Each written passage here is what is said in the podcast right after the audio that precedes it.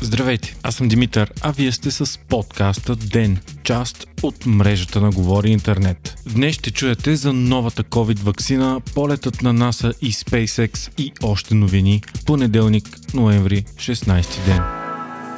Типично за понеделник, новите случаи на коронавирус у нас са сравнително малко. 816 при направени 2700 теста или около 30% положителни проби. Изключително висок обаче е броят на пациенти настанени в болница. 5247 души, от които 293 са в интензивните отделения. Последните 7 дни пък новите случаи са рекорден брой цели 23 091 души. Това обаче е до някъде добра новина, тъй като няма нов голям пик на болни.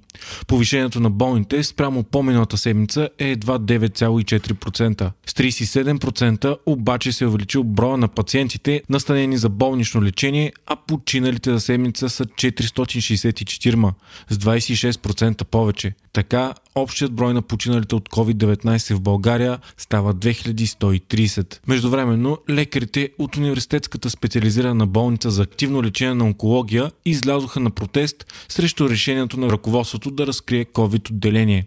То е взето заради изискването на здравния министр, който задължи всички болници да разкрият отделения за лечение на COVID. Според лекарите от онкологичната болница обаче, това решение застрашава живота на пациентите, които са уязвима група за вируса. В интервю пред BTV тази сутрин пък, директорът на Пирогов, професор Асен Балтов, заяви, че се наблюдава повишение на младите хора с коронавирус в тежко състояние. Причината според него била, че те карат на крак вируса 2-3 седмици и после идват в болницата на много късен етап. Вчера пък Българският лекарски съюз предложи да се въведе денонощен режим на работа в аптеки в страната заради повишеното търсене на лекарства и зелените коридори на хора над 65 години. От фармацевтичния съюз обаче казаха, че за подобна мярка трябва да се симулират аптекарите с по 1000 лева по време на пандемията, подобно на медицинските лица, които са на първа линия. Днес пък американската компания Johnson Johnson обяви, че започва предварителните проучвания на вакцината си за COVID-19. Те ще стартират март месец следващата година с 30 000 доброволци и ще продължат 12 месеца. Оптимистичният срок за предварителните резултати от вакцината е краят на 2021, а за влизането в експлоатация 2022 година. Това е единствената компания, с която България има предварителен договор за доставка на вакцини. Междувременно, днес излязоха първите резултати от вакцината за COVID-19 на американската компания Модерна. Резултатите от нея са изумителни.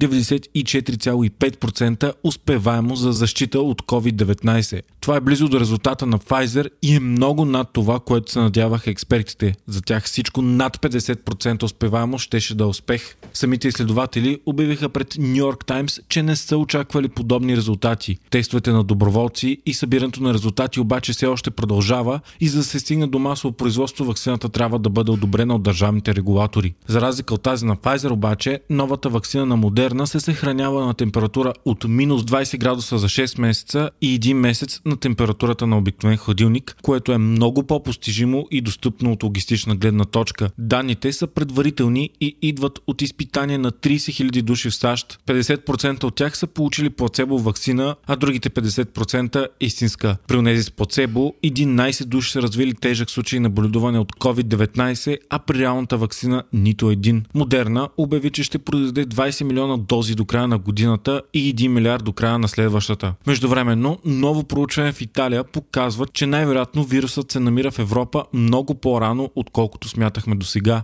Още през септември 2019 година. Проучването показва, че 11,6% от 959 здрави доброволци, включени в скринингово проучване за рак на белия дроб между септември 2019 и март 2020, са развили коронавирусни антитела много преди февруари 2020, от когато е първият официално открит случай в Италия. Пред Reuters италиански изследователи казаха, че са съобщили за по-голям от обичайния брой случаи на тежка пневмония и грип в провинция Ломбардия през последното 3 месече на 2019 година. Това също може да е сигнал за по-ранна циркулация на вирусът в страната и най-вероятно в Европа. Тази събота пък СЗО съобщи за нов рекорд 660 хиляди болни само за едно денонощие по целия свят.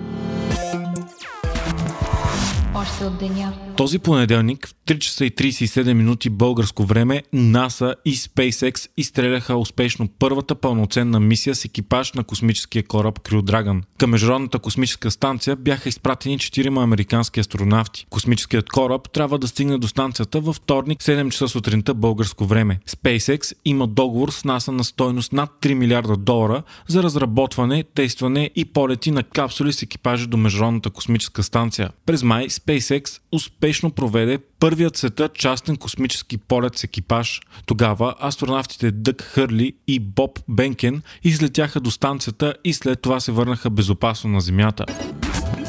Луис Хамилтън спечели седмата си титла във Формула 1. С това британският пилот изравнява до сегашният абсолютен рекорд на пилота Михел Шумахер, който също има 7 титли. Доминацията на отбора на Мерседес продължава във Формула 1 8 поредна година, като през 2016 година отбора печели с Нико Росберг, а всички останали с Хамилтън.